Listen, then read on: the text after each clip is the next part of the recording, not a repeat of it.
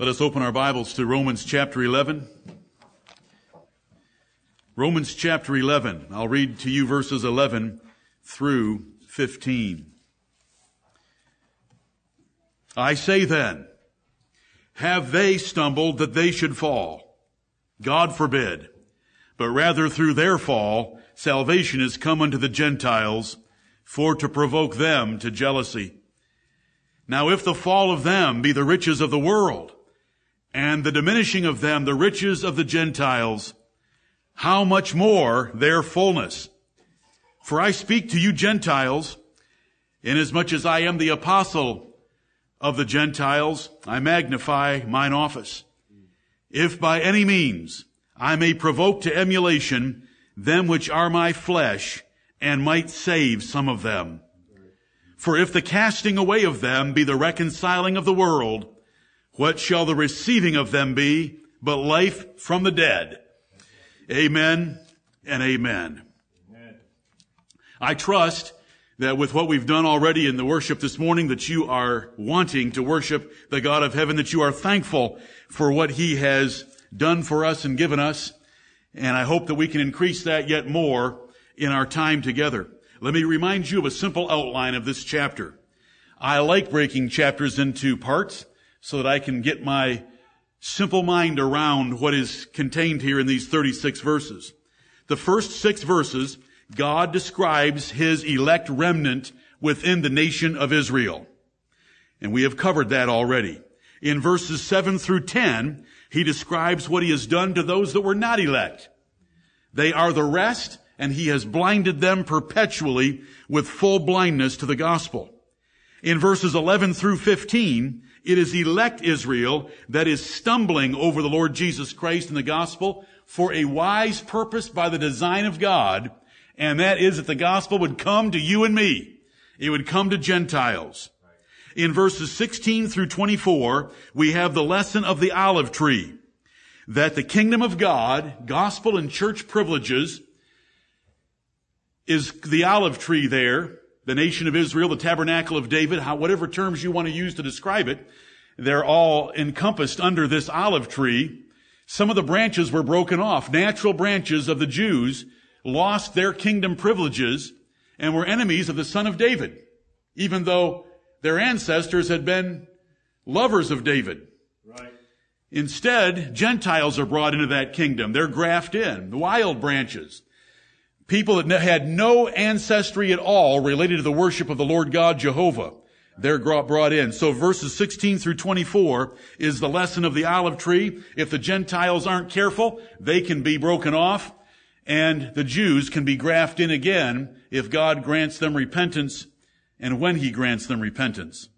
Verses 25 through 29 are that some elect Israelites were blinded to the gospel and it's more specifically stated here than it is back in verses 11 through 15.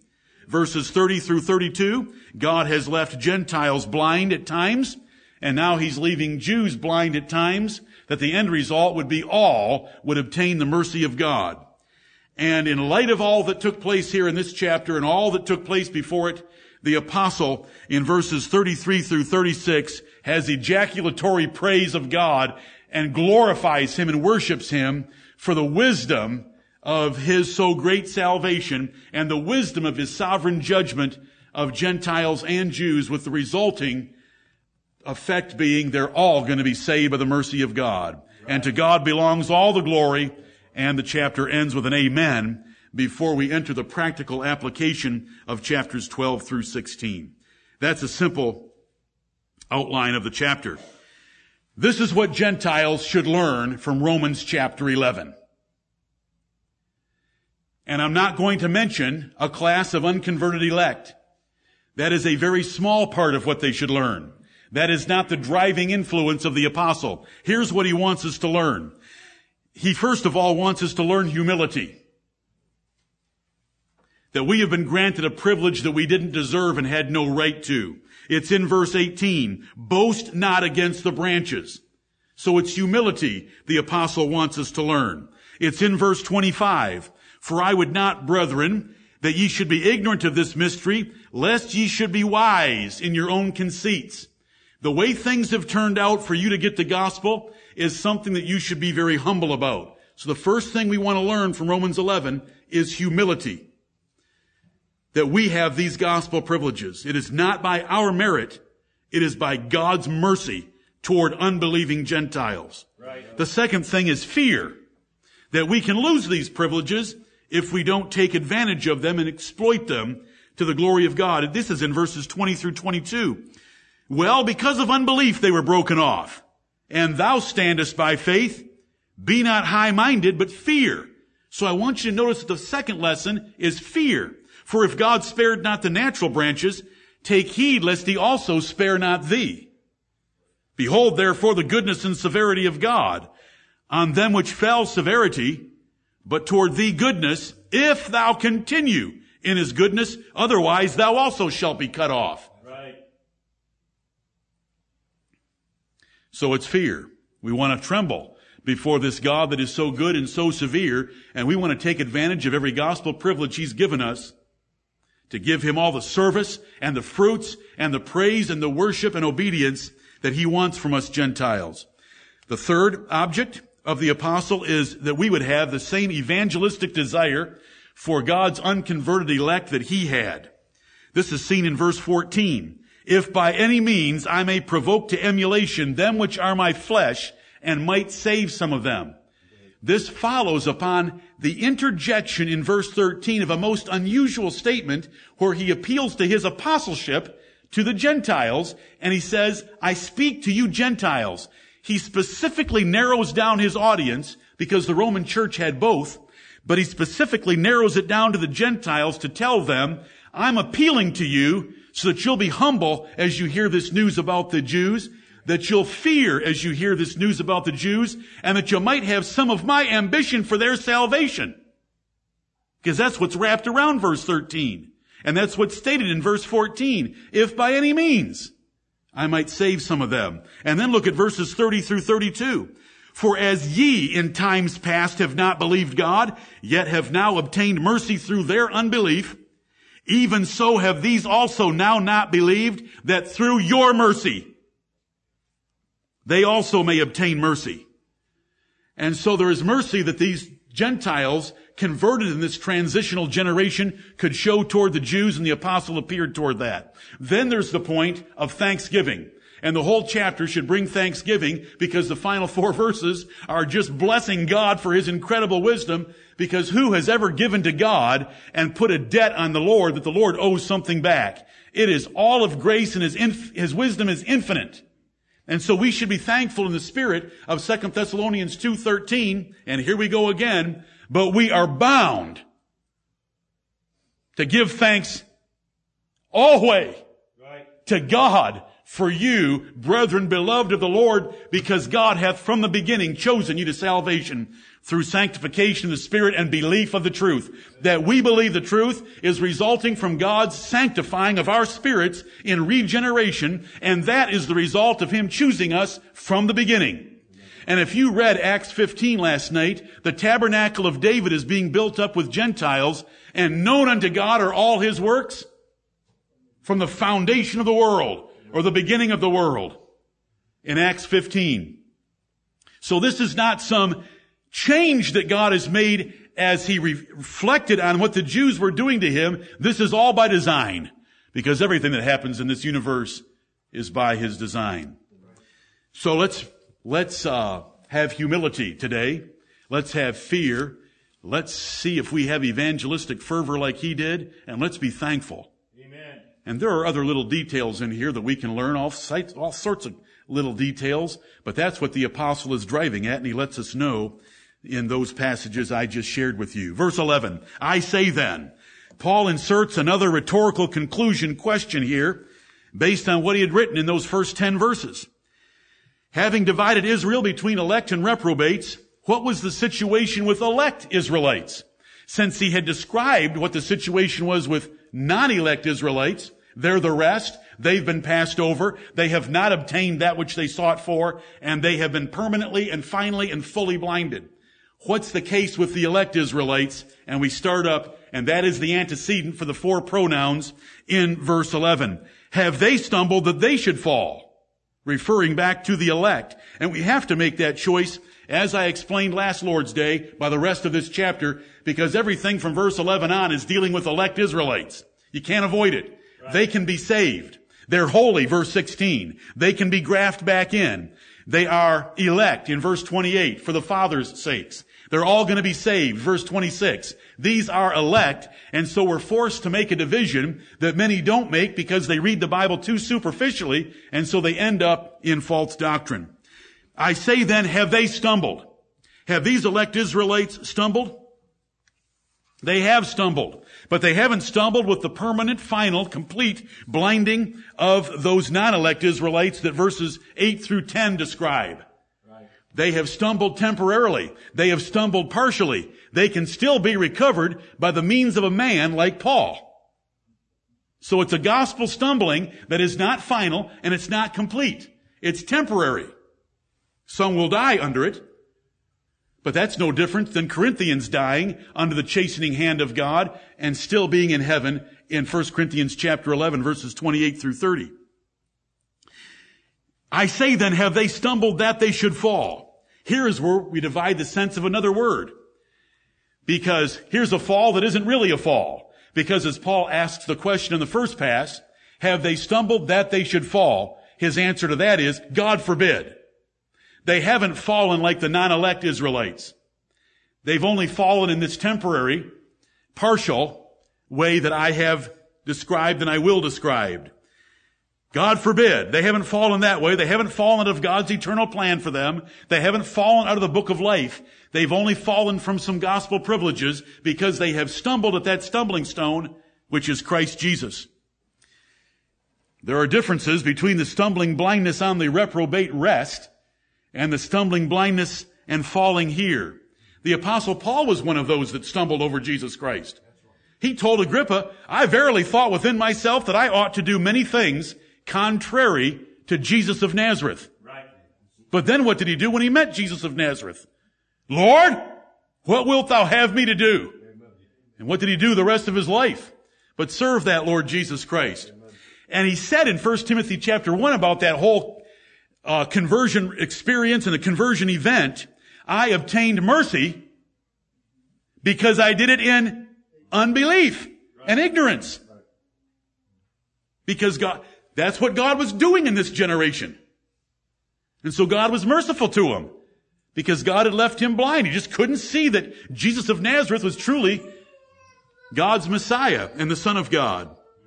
God forbid, but rather through their fall. Oh, this is so good. But rather, instead of them falling out of the book of life, instead of them falling from God's grace, instead of them falling just because God wanted to punish his people, his elect people, there's more to it than that. It's not just judicial or divine punishment of these elect Israelites. He has a design in the matter. And it's this design that brings about the praise in the last four verses of the chapter. It's incredible design.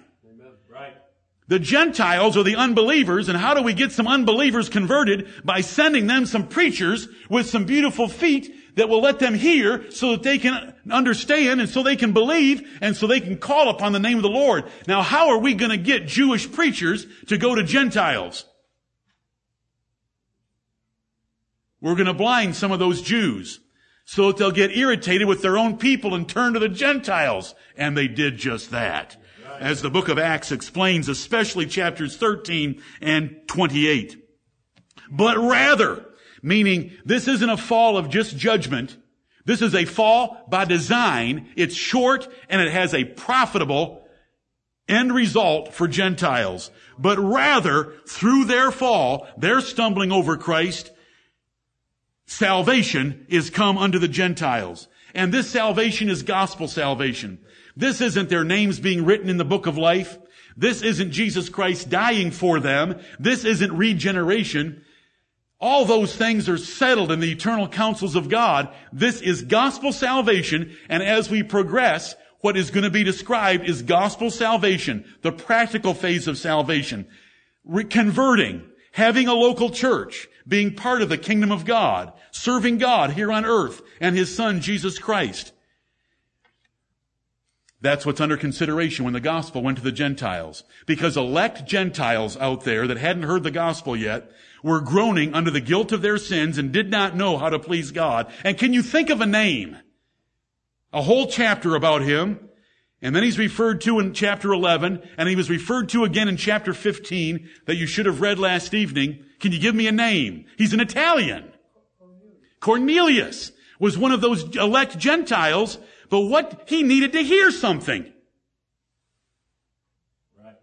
Without giving myself away, he needed to know the war was over. For those of you that read the preparatory email.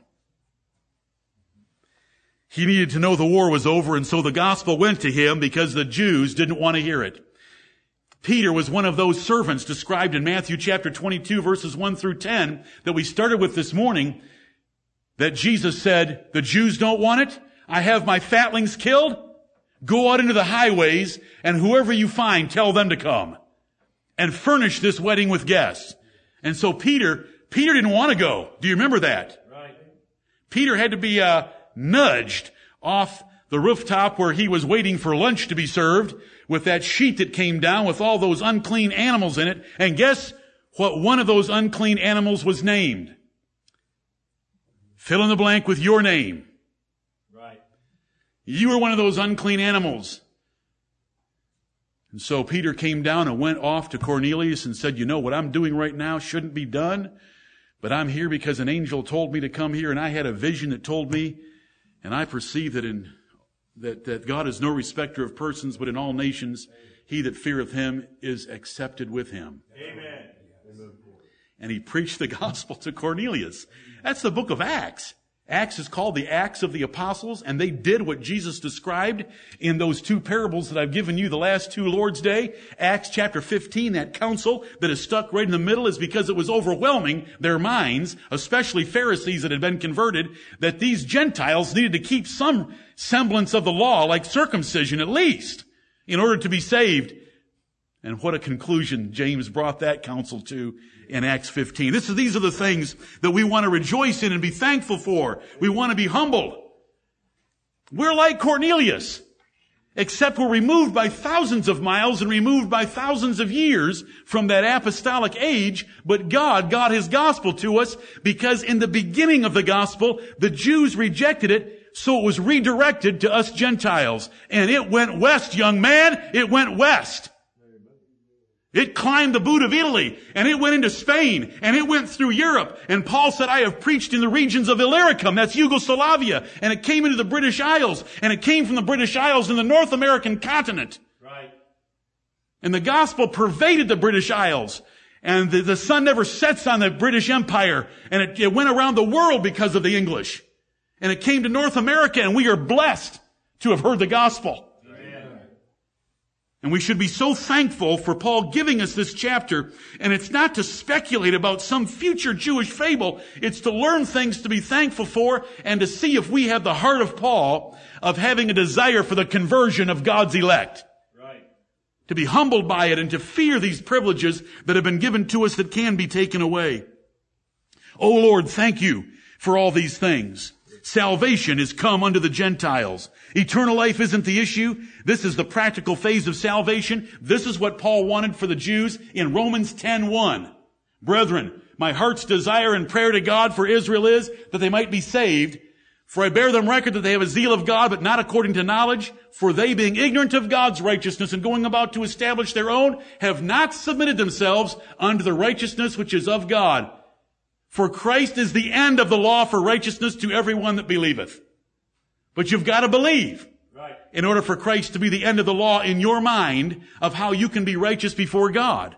How can you believe unless you hear it? How can you hear it unless preachers preach it? How can preachers preach it unless God sends them? And that's what Romans 10 is about. And Cornelius the Gentile couldn't hear it unless preachers brought it to him and Peter brought it to him.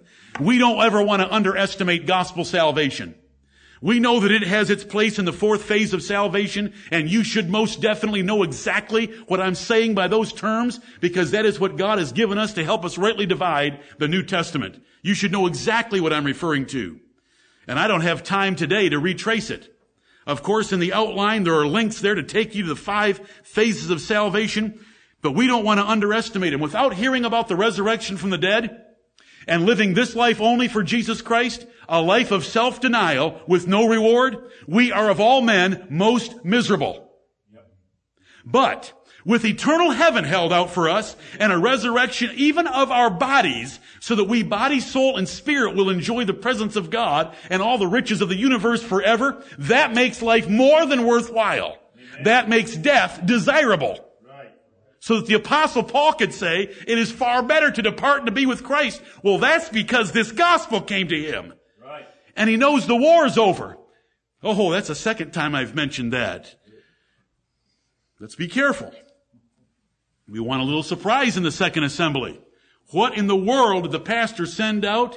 A link to a chronology of Japanese soldier holdouts after World War II.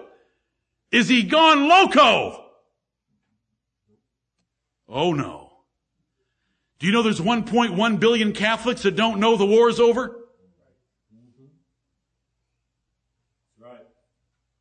Thank you, Lord for sending some ambassadors to tell us that the war is over. Oh, there's so much more that could be said about gospel salvation. The privileges are so great. The Bible describes it as a feast. That parable in Matthew 22 described it as a king's son's wedding. Now you know that would have been the best. The very best that you could ever have eaten and ever enjoyed in the way of entertainments would have been provided by a king for his son's wedding. That's the gospel. It's called a feast of fat things in the Bible. You know, when you get a good steak, it's a, it's a steak marbled with fat.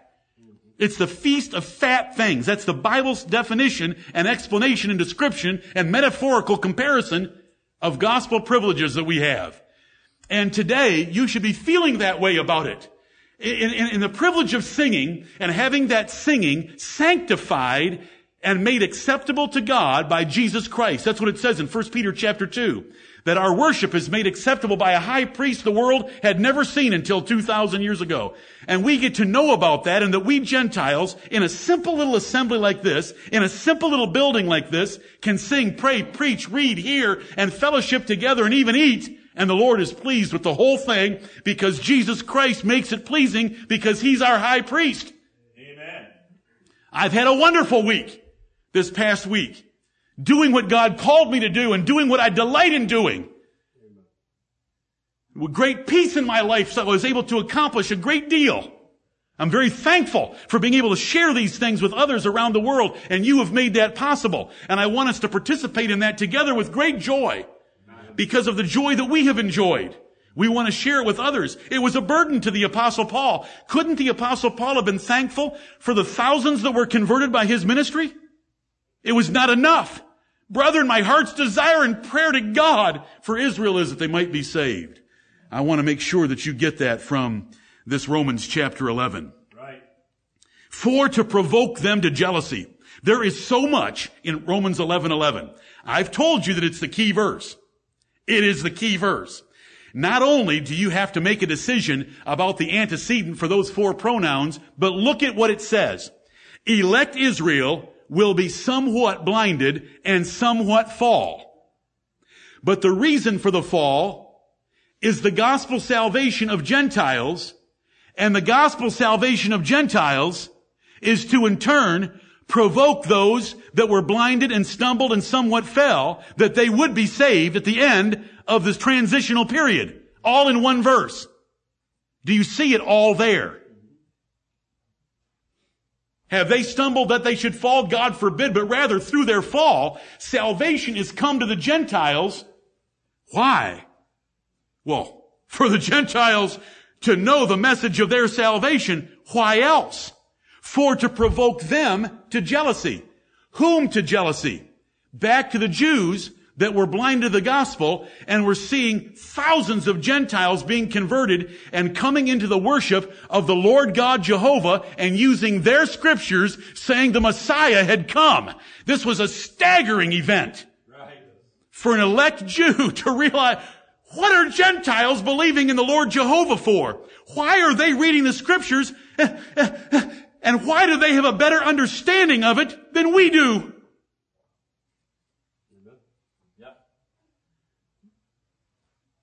And could the Gentiles help them out even a little bit more? By there being large transfers of money across the Mediterranean from pagan Gentiles to the poor saints in the church at Jerusalem? And that was going on in other places. You know it was because of the exhortation. Okay, you say, I don't know that it was. Let me help you then. R- chapter 15 of Romans. Romans 15. I believe I gave you this last Lord's Day, but let me give it to you again. I just want you to know that there were, there were some mutual things going on here so that there was an economic exchange being made and it was going to all be equalized in the end by the destruction of Jerusalem and by the grace of God. Romans chapter 15 verse 25. But now I go unto Jerusalem to minister unto the saints. For it hath pleased them of Macedonia and Achaia. Those are two provinces of the nation of Greece. To make a certain contribution for the poor saints which are at Jerusalem. This is a multi-church collection. It hath pleased them verily. They have been excited to do this, and their debtors they are. These Gentiles in Greece are debtors to the Jews in Jerusalem. For if the Gentiles have been made partakers of their spiritual things, that is the gospel, was sent out into the highways for the Gentiles that had been first sent to the Jews, their duty is also to minister unto them in carnal things. This is what was going on in this generation. Now, how many poor saints were there in Jerusalem after 70 AD?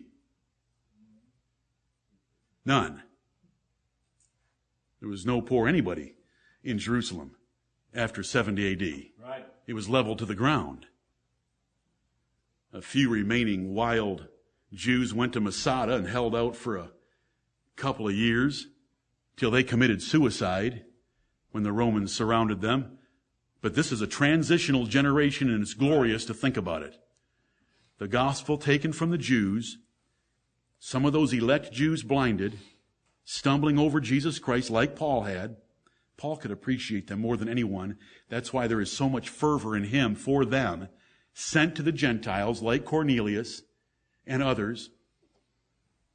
It happened very fast. It happened at the end of the 70 weeks. Remember, Jesus died in the middle of the 70 weeks last, from last Sunday? And there were a few years where it was all Jewish.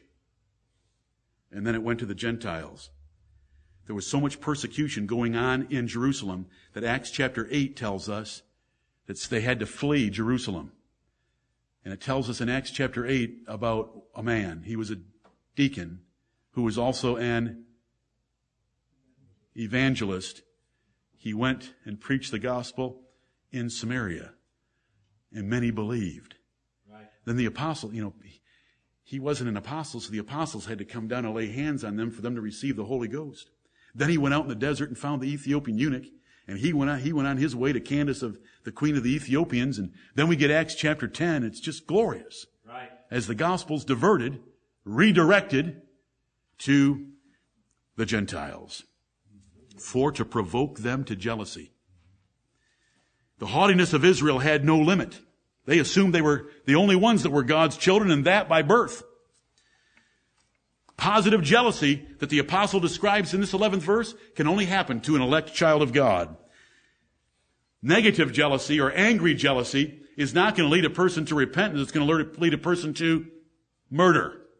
And so when you go through the book of Acts, there's some murdering going on, and yet the apostle is talking about some of these Jews that are have animosity toward the gospel. It's called enemies of the gospel in verse 28, but they're elect.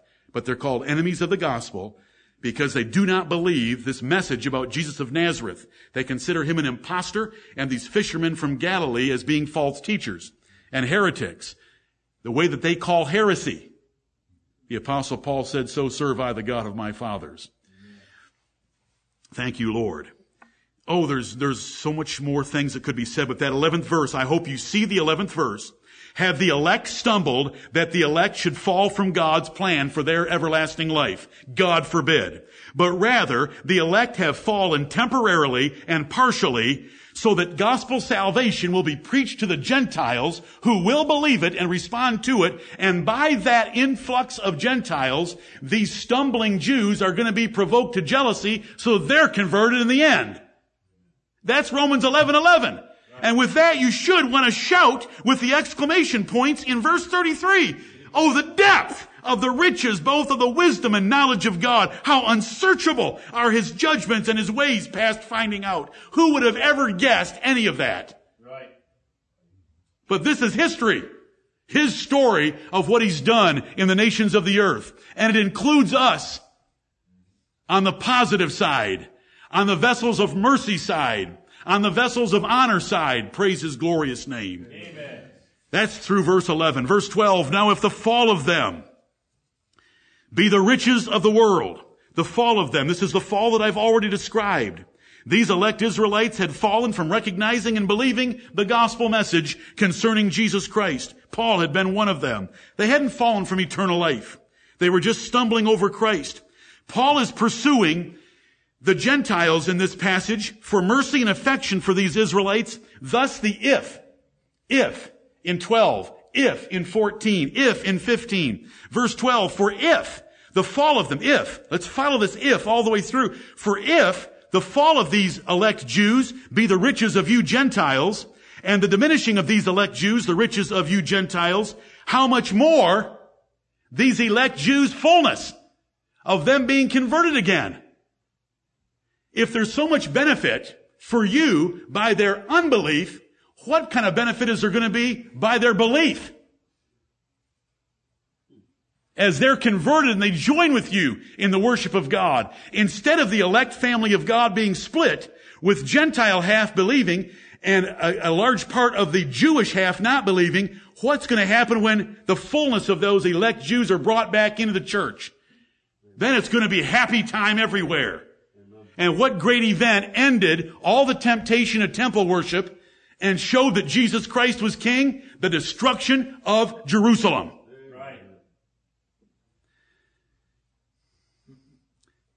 I will never get over in my lifetime how in the world people can read the Bible and claim to be Christians and not know about the destruction of Jerusalem. It is one of the most important events in the New Testament. It is referred to over and over in both testaments, many times in the Old. We showed you what, Daniel chapter 9. Until the end of the war, there shall be desolations. Remember the last couple of verses of Daniel 9? A prince is going to come and bring an army and it's going to be like a flood. They're just going to overwhelm the place. That's, that's military language. But how about Matthew 21? He'll miserably destroy those murderers and burn up their city in 21 and in 22 in verse 7. It's everywhere we turn. Peter on the day of Pentecost, you know, he preaches that wonderful, wonderful sermon where he exalts the Lord Jesus Christ at the end. Therefore, let all the house of Israel know assuredly that God hath made that same Jesus whom you've crucified Lord and Christ. But then it says in a verse, and with many other words did he testify and exhort saying, save yourselves from this untoward generation. This perverse generation that has crucified the Lord, and you have all those prophecies Peter, I'm sure, explained to them. Prophecies all the way back in Deuteronomy about the destruction of Jerusalem by the Romans. And yet the average Christian does not even know a single thing about that event. Right. Has never even heard of it.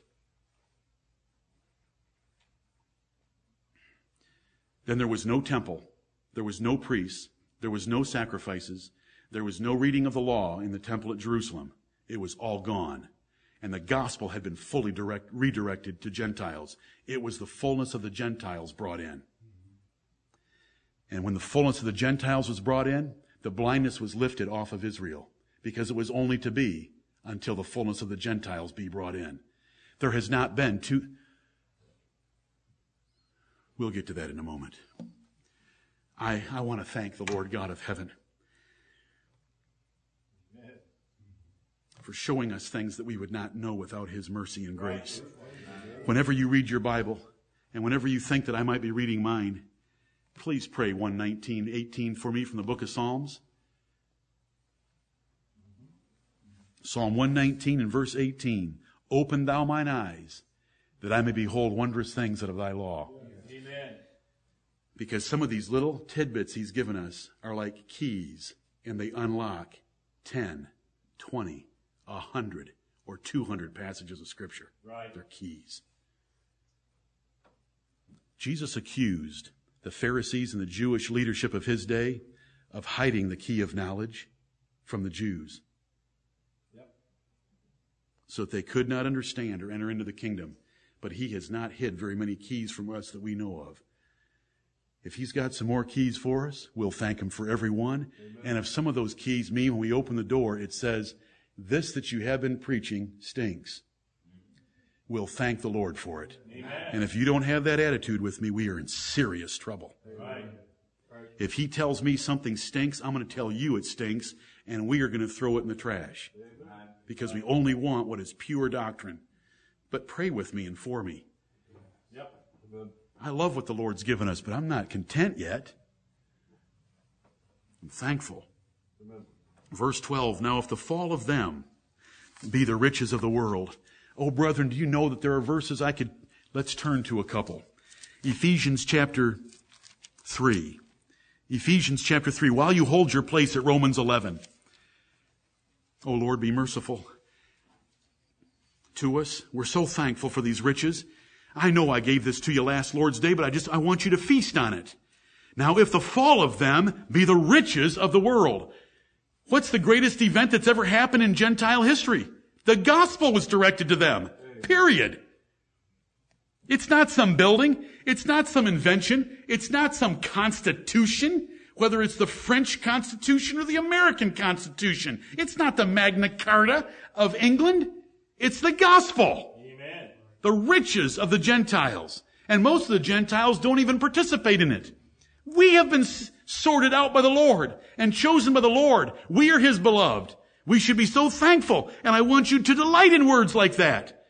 I don't want you to read Romans 11 looking for Jewish speculations. I don't want you to look at Romans chapter 11 as just finding out a category of unconverted elect. We'll cover all those points as we get to them. But I want you to rejoice in what the chapter is truly about that salvation is come to the Gentiles.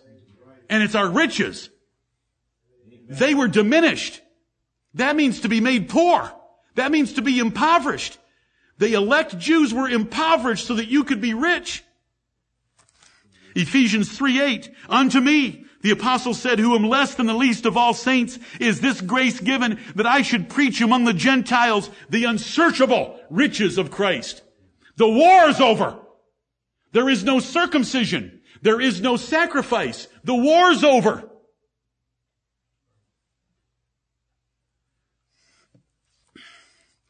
That's Ephesians 3 8. Look at Colossians. Colossians chapter 1.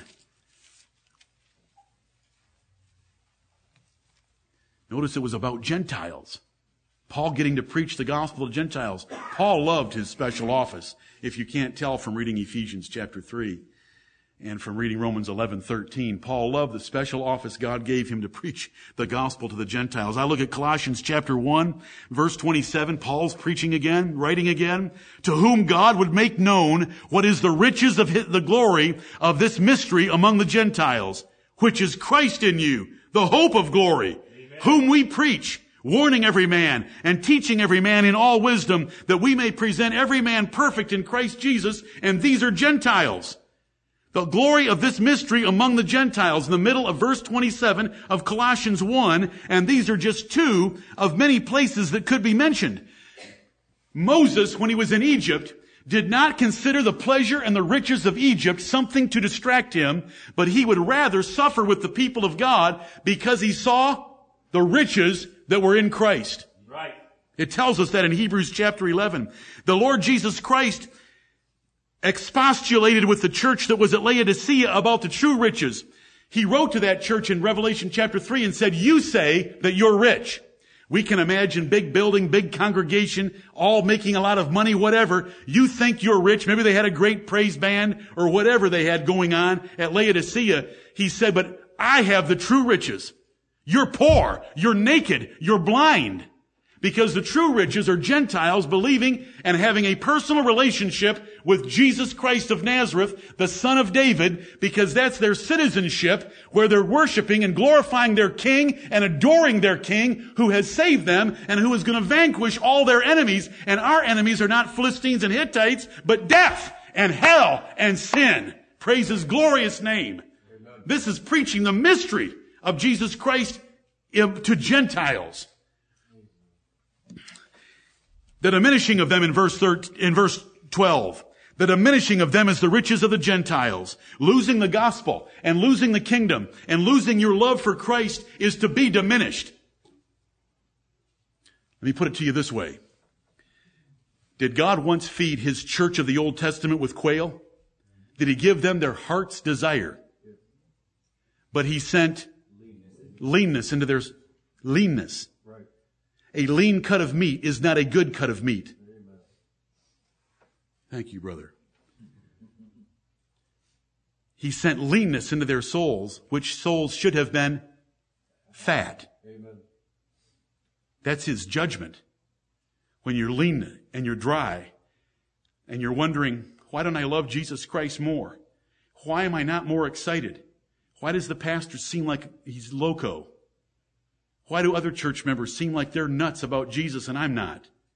You have leanness in your soul. And it should be fat. Because it's called the fatness and it's called the riches that were sent to the Gentiles, brethren. We don't want that. I'd rather, wouldn't, do you all agree with me that it would be better for us to all be poor in the things of this world and rich in faith and rich in soul? Amen. To have a lean menu on our table, but fat fare in our spirits? Let's keep that priority every day. Now, if the fall of them be the riches of the world, that is, if these elect, them as the elect Israelites have stumbled, that has resulted in the world, meaning the Gentiles, getting the riches of the gospel. And it's stated again, and the diminishing of them the riches of the Gentiles.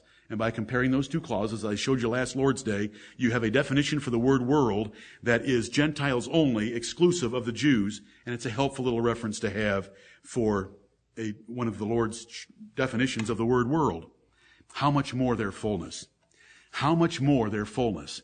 How much more exciting will it be if those elect Israelites were to be converted? If they've been diminished, if they've been impoverished, and all of a sudden they're believing the gospel and they're understanding it as thoroughly as the Gentiles, and the two of them are worshiping together, what a great thing it would be. Paul described a limited possibility of saving some of them by his own labors.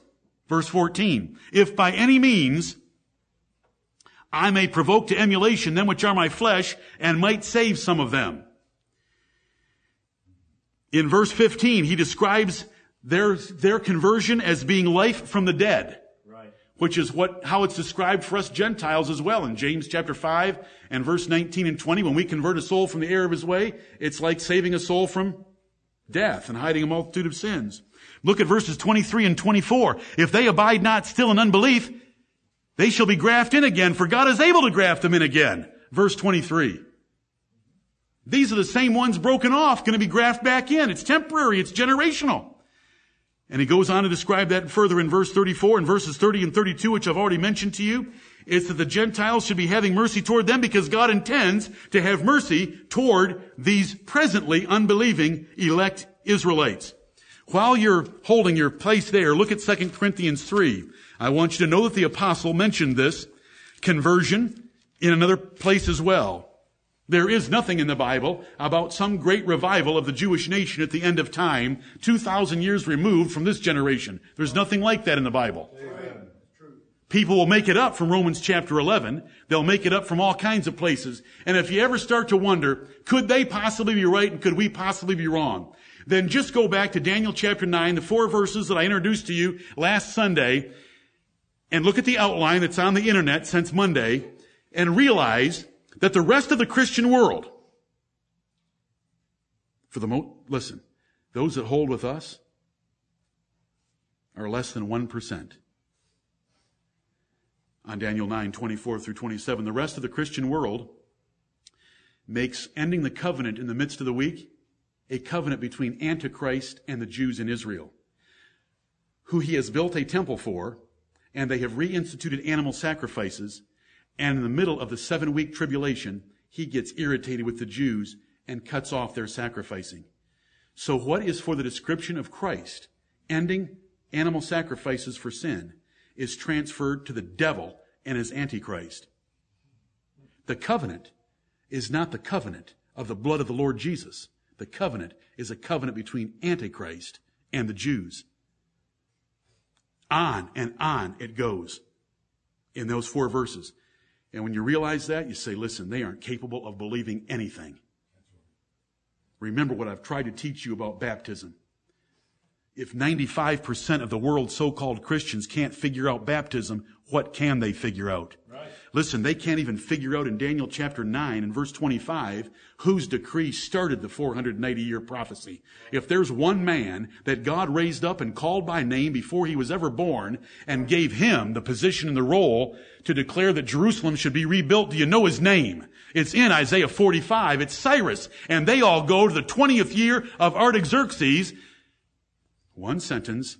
Because they have chosen to honor the chronology of the heathen and pagan astrologer Claudius Ptolemy of Alexandria, Egypt of the second century AD rather than the Word of God. And a new document is coming to our website to let you survey that information. 2 Corinthians chapter 3, verse 12. Seeing then that we have such hope, we use great plainness of speech. That's what we try to do in this church because we have such hope in the gospel. And not as Moses, which put a veil over his face when he came down from Mount Sinai and his face was shining like an angel's, that the children of Israel could not steadfastly look to the end of that which is abolished. They couldn't look at Moses and they couldn't figure out the purpose of the law. But their minds were blinded, for until this day remaineth the same veil, untaken away, in the reading of the Old Testament. They can't see that it was fulfilled, even where there were timed prophecies.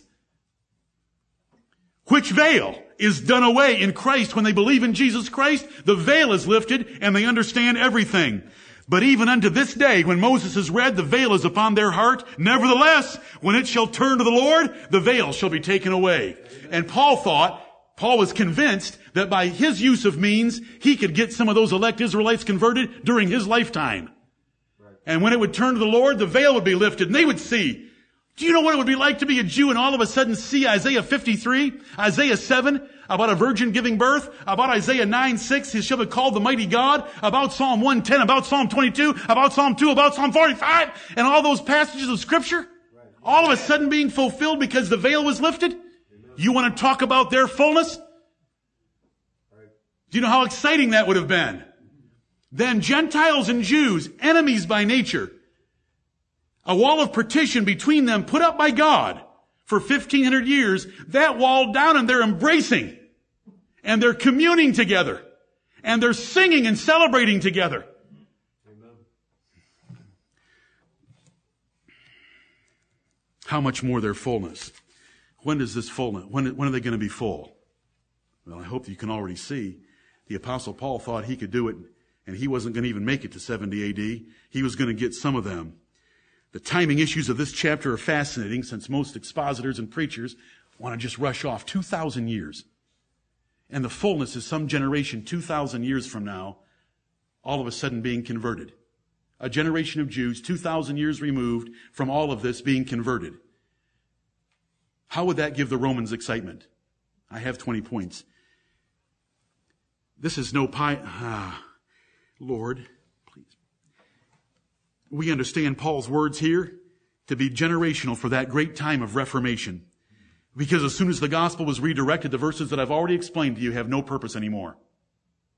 1111 has no more purpose. As soon as the gospel is redirected. As soon as it's fully Gentile, there's no purpose. That's why in verse 25 it says that blindness in part has happened to them until the fullness of the Gentiles be come in. When was the fullness of the Gentiles in? Around 70 AD. The gospel had gone fully to them. Then there wasn't a Jerusalem. There wasn't a temple worship. It was, they were all scattered abroad throughout the nations. 97,000 of them were taken out of Judea and put in the salt mines of Egypt. According to the prophecy of Deuteronomy chapter 28. This is no future pie in the sky Jewish fable, for Paul said he himself could save some of them by himself. Futuristic speculations of a last day Jewish revival wouldn't have moved the Roman saints whatsoever. That wouldn't have been a thing to them. Right. How would that have been of any profit to them? The implication is the benefit of Jewish conversions to the generation addressed in the book of Romans. The fullness of the Gentiles in verse 25 is not about time, but about the redirection of the gospel. It's not the same as the time of the Gentiles be fulfilled, which is a, passage, a phrase out of Luke 21 verse 24. That's about time. This is about diminishing and increasing. Poor, rich, unconverted, converted. It's a qualitative measure primarily of them being unconverted and them being converted, the blindness coming upon them, the blindness being lifted. The time of the Gentiles in Luke 21 is about a time, and it's the, it's the whole age that we live in, and it's going to last until the Lord Jesus Christ comes the second time. Jerusalem's going to be trodden down of Gentiles. And if someone says, well, it hasn't been trodden down of Gentiles since 1948, oh yes, it has. They can't do a thing without Gentile help and Gentiles make the decisions about where they're going to draw their boundaries and everything else pertaining to that nation.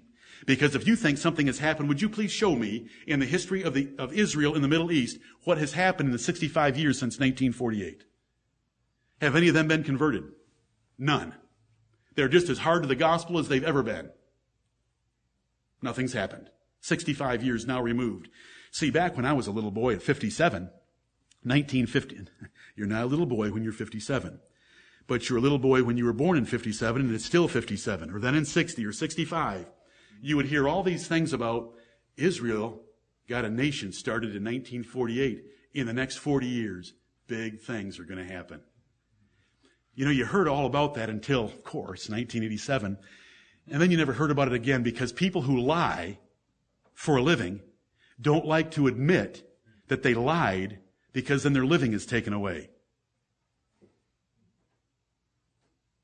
I'm going to tell you what Jesus Christ has to say about those people. Please, Revelation 3 9.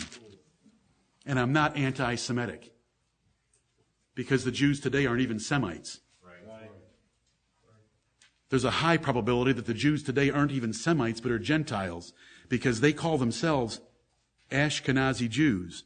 Why don't you look up Ashkenaz in the Bible? And why don't you go read a few Jewish encyclopedias about Ashkenaz and about the Khazars of the Middle East? I wouldn't know it if it wasn't for Jewish encyclopedias. I'm just going to give you the words of the Lord Jesus Christ instead. Revelation 3 9. Behold, I will make them of the synagogue of Satan, which say they are Jews and are not there's only one group of people that have ever worshiped in synagogues. And there's only one group of people that ever wanted to be called Jews, really, that worshiped in synagogues. And so Jesus is addressing them. Behold, I will make them of the synagogue of Satan, which say they are Jews and are not, but do lie. Behold, I will make them to come and worship before thy feet and to know that I have loved thee. That's where we stand. That middle wall of partition is broken down. The Jews are no longer God's preeminent people. He's made of two nations one, and it's only the elect in both that really matter to him at all anyway.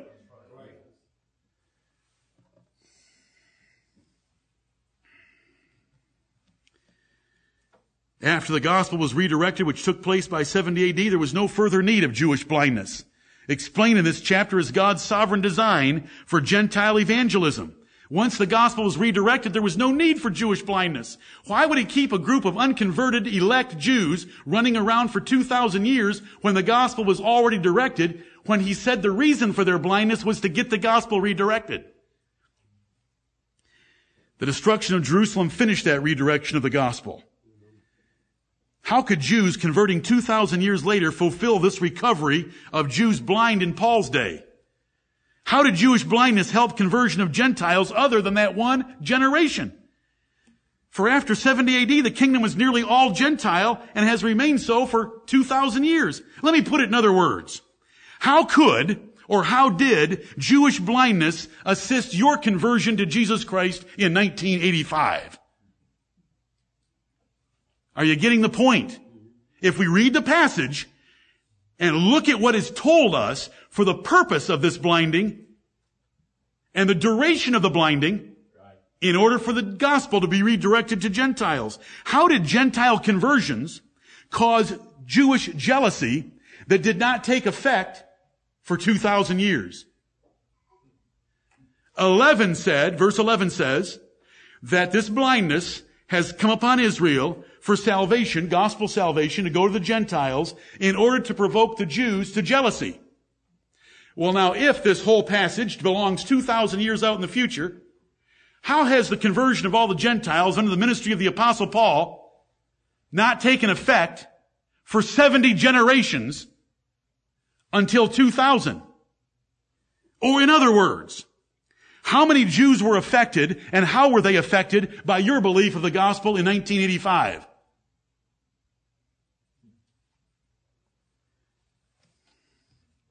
How could one generation of elect Jews converting 2,000 years later be called fullness of that nation after 70 plus generations of them being blind and hating the gospel?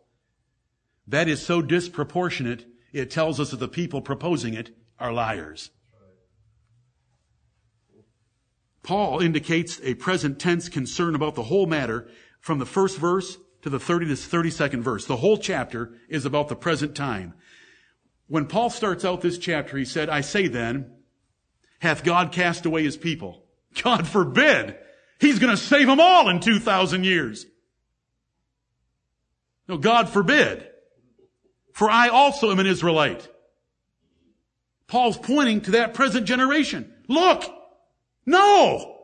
God hasn't cast away his people. The evidence of God not casting away his people is not something 2,000 years away. Look it! I'm one. Verse 5. Even so then at this present time. And it just goes that way through the whole thing. Look at, look at verses 30 through 32.